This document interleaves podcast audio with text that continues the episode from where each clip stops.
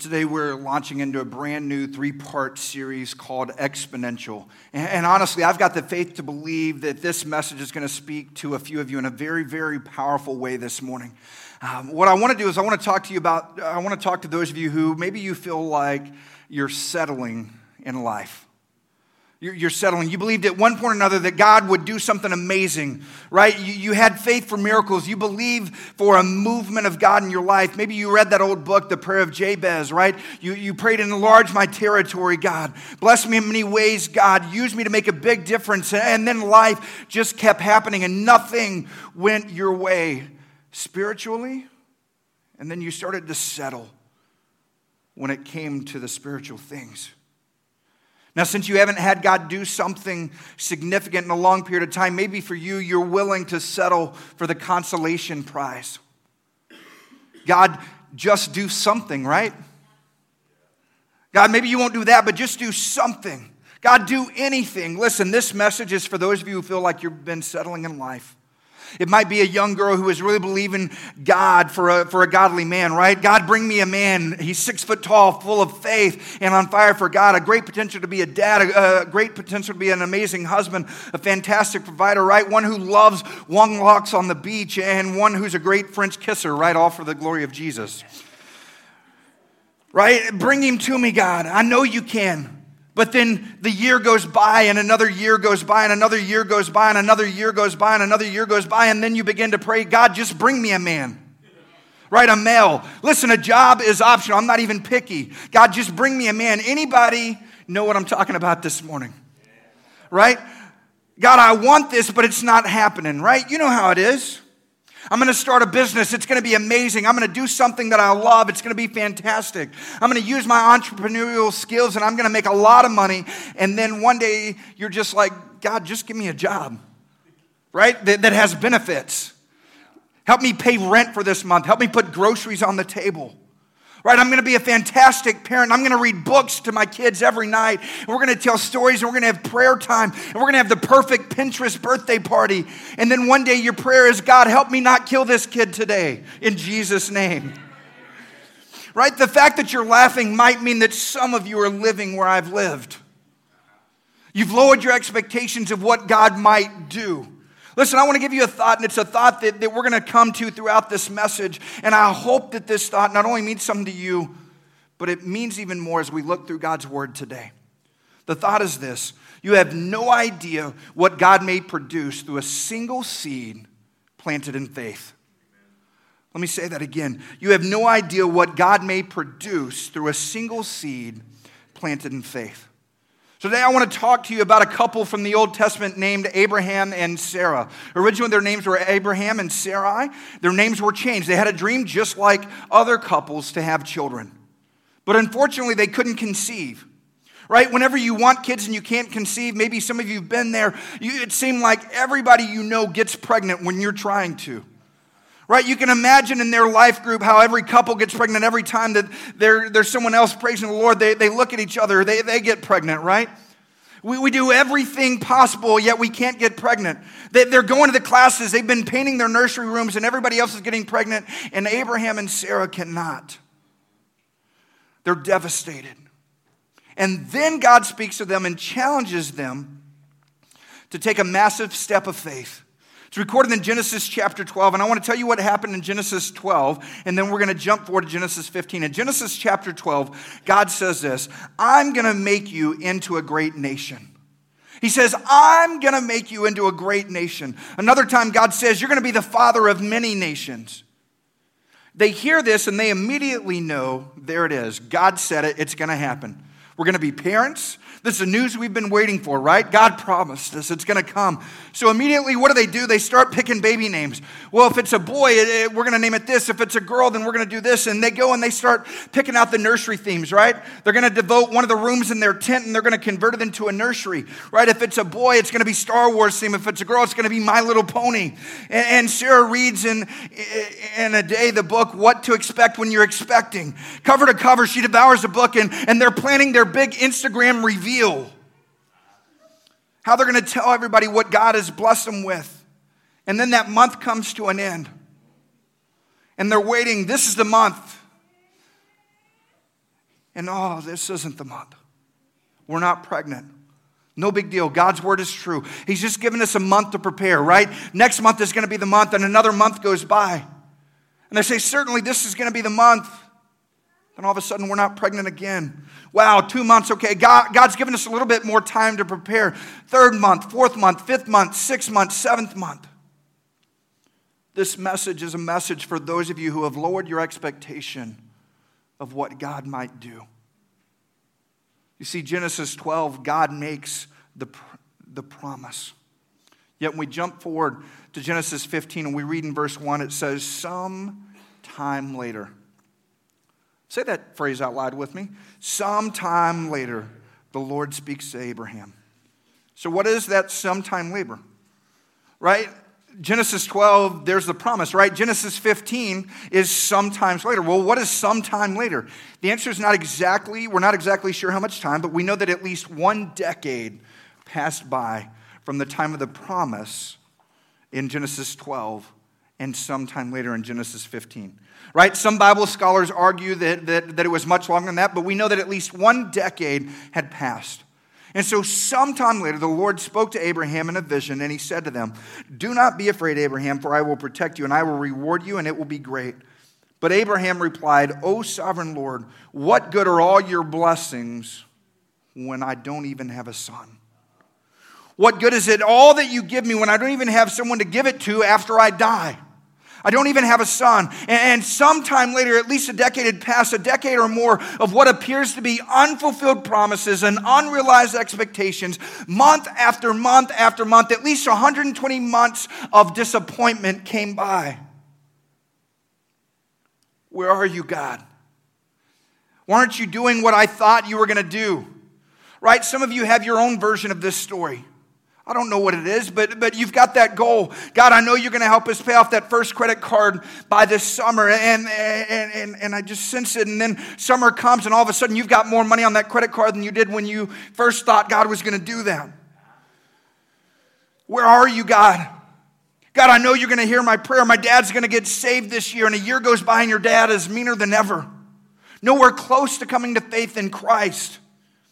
God, by, by next Christmas, I can see it. By next Christmas, I'll at least be dating the person that'll be my spouse by next Christmas. And next Christmas comes and you haven't even been within 10 feet of someone of the opposite sex that's remotely attractive to you.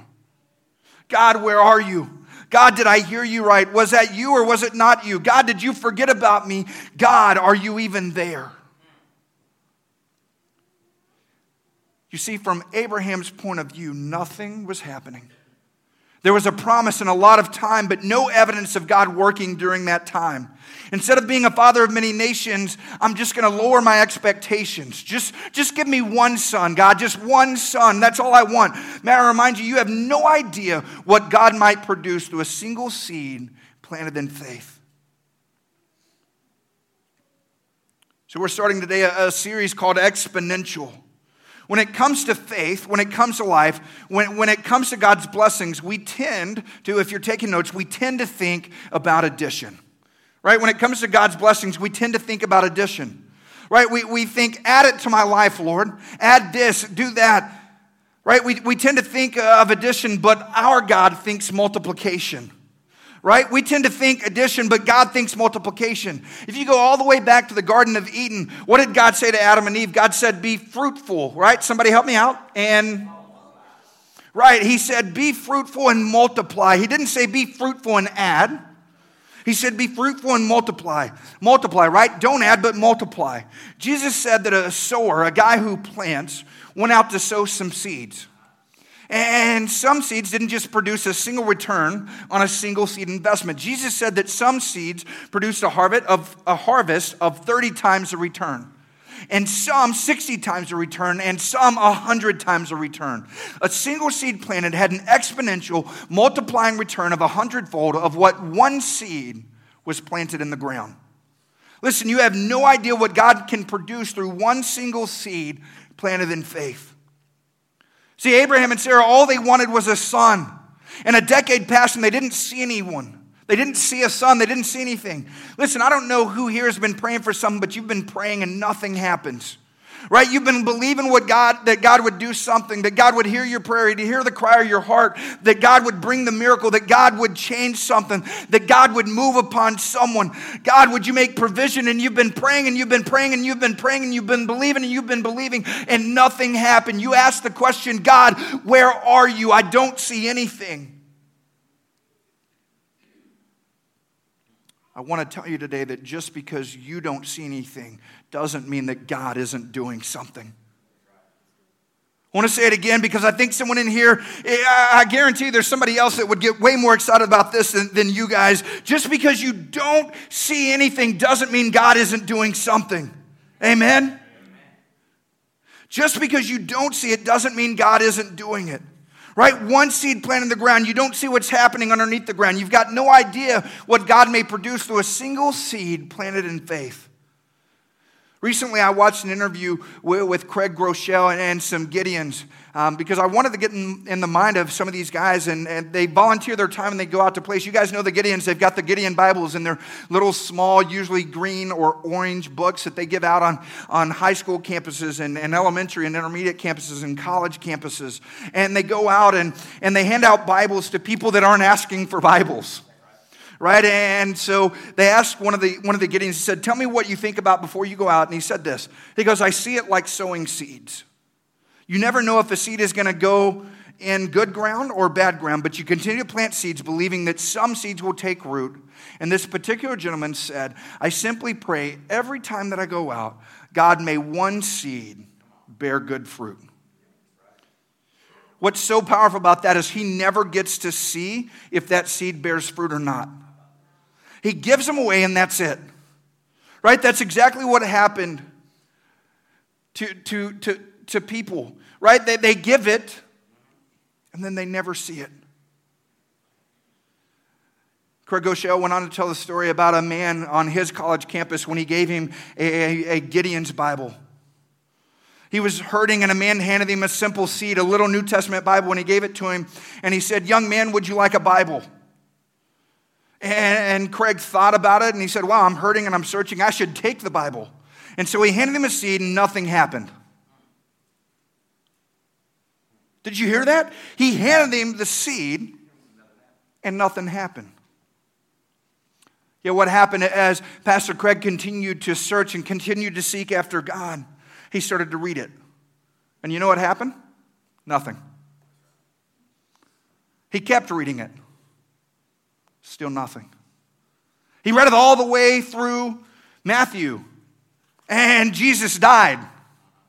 He read all the way through Mark and he died again, all the way through Luke. And, and he was reading this thing, thinking to himself, after three times it killed him, you would think that he would have seen it coming, right? He had no idea that it was the same story over and over again. Right? He was reading in John and nothing happened. He was reading Acts and now he was confused and he kept reading until he got to Ephesians chapter 2. And he read Ephesians chapter 2, and it says, As you are saved by grace through faith, not by works. And so he went out and he had a holy moment with God in a little softball field and he cried out to Jesus. And that day, something happened. Something happened. Listen, you have no idea what God may produce with a single seed planted in faith. So, what did he do? He started telling people about Jesus. And you know what happened? There was a little harvest from that.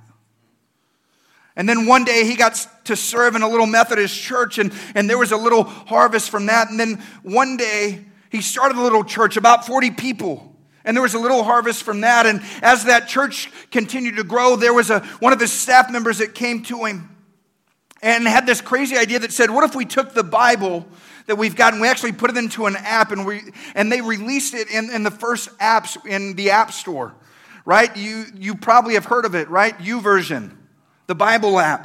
And, and people were telling him that they should sell it for 99 cents because people would pay 99 cents to have the Bible on there. And he thought, he, he said, wait a minute, the, the one that changed my life was free. And so the one that they were going to put out was going to be free as well. Fast forward today, and Life Church has been able to give away over 315 million Bible apps because of one seed that was planted by a Gideon who gave a Bible and walked away. Listen, you've got no idea what God may produce through a simple seed planted in faith. Right? Like a seed that's planted in the ground, you don't see it necessarily working, right? Well, I don't see anything working. I, I don't see why is it not working. What you don't understand is that God is sending the sun.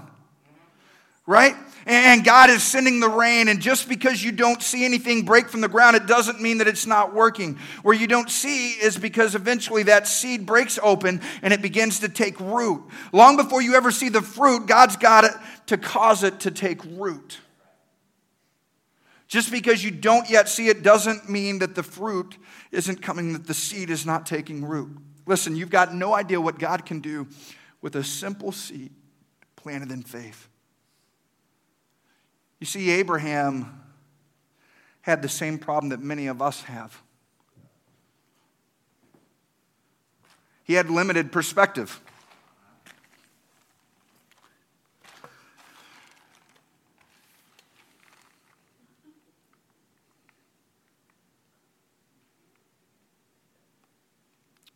Where was Abraham? Right? He was in the tent telling God what he didn't see. God, I don't see you working. I don't see anything happening, God. You told me that, that, that many nation stuff. I don't even have a son. Can any of you guys relate? God, I'm not married. Have you noticed that the clock is ticking? All these people I work with, there ain't no prospects here. God, I'm buried in debt, doing a stupid job that's way beneath me. There's no way I'm ever going to get out of this.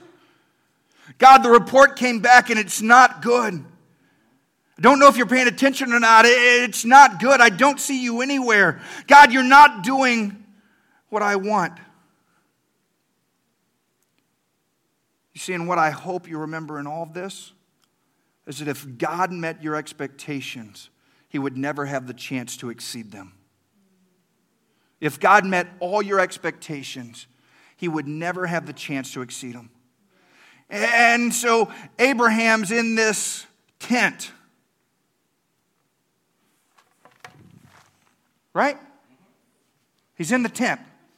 And he's crying out to God in, in Genesis 15, verse 5. And it's, it reads this it says, Then the Lord took Abram outside. Man, I'd love to know what that looked like, right? The Lord took him outside. He said, Get out of here, Abraham. And the Lord meets Abraham and he takes him outside.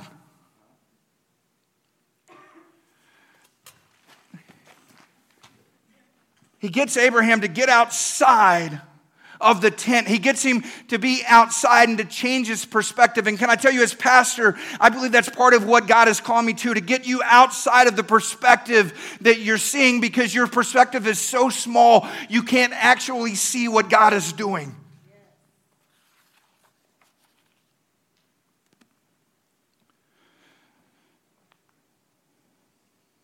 Why? because we've got a limited perspective. So we want to help you, help take you out of your unmet expectations. And so Abraham was in the tent, right? He didn't see what you're doing. Perhaps in some way God communicated with him something that is true in his word, right? My thoughts are not like your thoughts, Abram. My, my ways are not like your ways. And, and he took him out of the tent right? And he said, as, as high as the heavens are above the earth, higher are my ways than yours. And my thoughts are higher than your thoughts. And, and the Lord took him out of the tent. Let's look back on what verse 5 says. The whole verse it says, And the Lord took Abraham outside, and he said to them, Look up into the sky and count the stars if you can. That's how many descendants you'll have.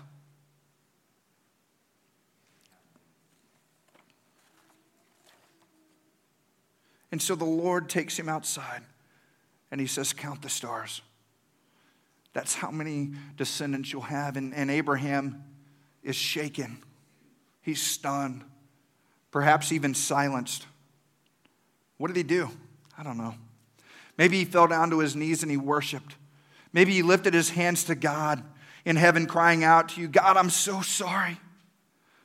I was thinking addition while you were thinking multiplication. God, I was thinking of a son and you were thinking of a nation. Listen, for those of you who belong in Christ, what, what I hope you understand is that if you see the stars in the sky, those will be your descendants. What I hope you understand is that you are one of those stars. Right? Do you understand that? You are a seed of Abraham. There's a Bible verse that says it, and there's a song that says it too, right? But, but let's start with the Bible verse, but you know we're going to get to the song. Galatians 3:29 says if you belong to Christ, if you've been transformed by his grace, if you've met his resurrection power and you've been forgiven by his sins, who are you? You are Abraham's seed. You are a seed of Abraham. You have no idea what God can produce with a single seed planted in faith. You are a seed of Abraham. Right? And, and, and there's a song, right? If you know the song, sing along, right? Father Abraham had many sons, and many sons had Father Abraham, and I am one of them, and so are you. So let's just praise the Lord. Right arm, left arm, right foot, left foot, nod your head, turn around, sit down. Right? You are a seed of Abraham. Listen, if God always met your expectations, He would never have a chance to exceed them. Right? You have no idea what our God can produce through a seed planted in faith. Here's what I hope you understand is that Abraham was thinking of a son. But God was thinking of you all the way thousands and thousands of years later through history. Listen, you, you never measure God's unlimited power by your limited expectations. One seed, one Bible multiplied into 315 million Bibles give, given away. One prayer prayed, one prayer prayed can change an entire family, right? What, what can change a generation? What, what can change who knows what? right? One gift given may impact a life. You may not see it today. It may take weeks, it may take months, or even years for that seed to take root and produce fruit. But listen, one gift given can initiate an explosive growth of spiritual fruit. God can multiply what is given back into your life. It may not happen immediately, but you have no idea what God can do with a little seed planted in faith. Listen, God may not do exactly what you want Him to do in that moment. But God is still working to bring about good to those who love Him, to those who are called according to His purpose. So don't grow weary in doing good, the scripture says, for you will reap a harvest. And so, how do you reap a harvest? You plant a seed, right? If you've ever been around farming, you know that in order to get a harvest, you got to plant seed. And you don't just plant one seed, you plant a bunch of seeds. Jesus said that unless a kernel is planted or even dies, it will only be a seed. But if you die to yourself and you plant the seed in the ground, see, he was foreshadowing with his life to give his life, there could be many transformed by the giving of one life. You may say, but I don't have a lot of faith. But, Pastor Jason, I'm hurting. I, I haven't seen God work. How much faith do you need to see a miracle from God? Let me tell you how much faith that you've got to have according to Jesus. According to Jesus, he said this if you have faith the size of a mustard seed, you can say to this mountain, Be removed from here, and that mountain will be removed if you have the faith of the smallest seed. Right? Our God is working. Our God is with you. Our God is for you. Our God is powerful. Our God is the God of salvation. He is the God of forgiveness. He is the God of the breakthroughs. He is the God of miracles. You have no idea what God can produce through a single seed planted in faith.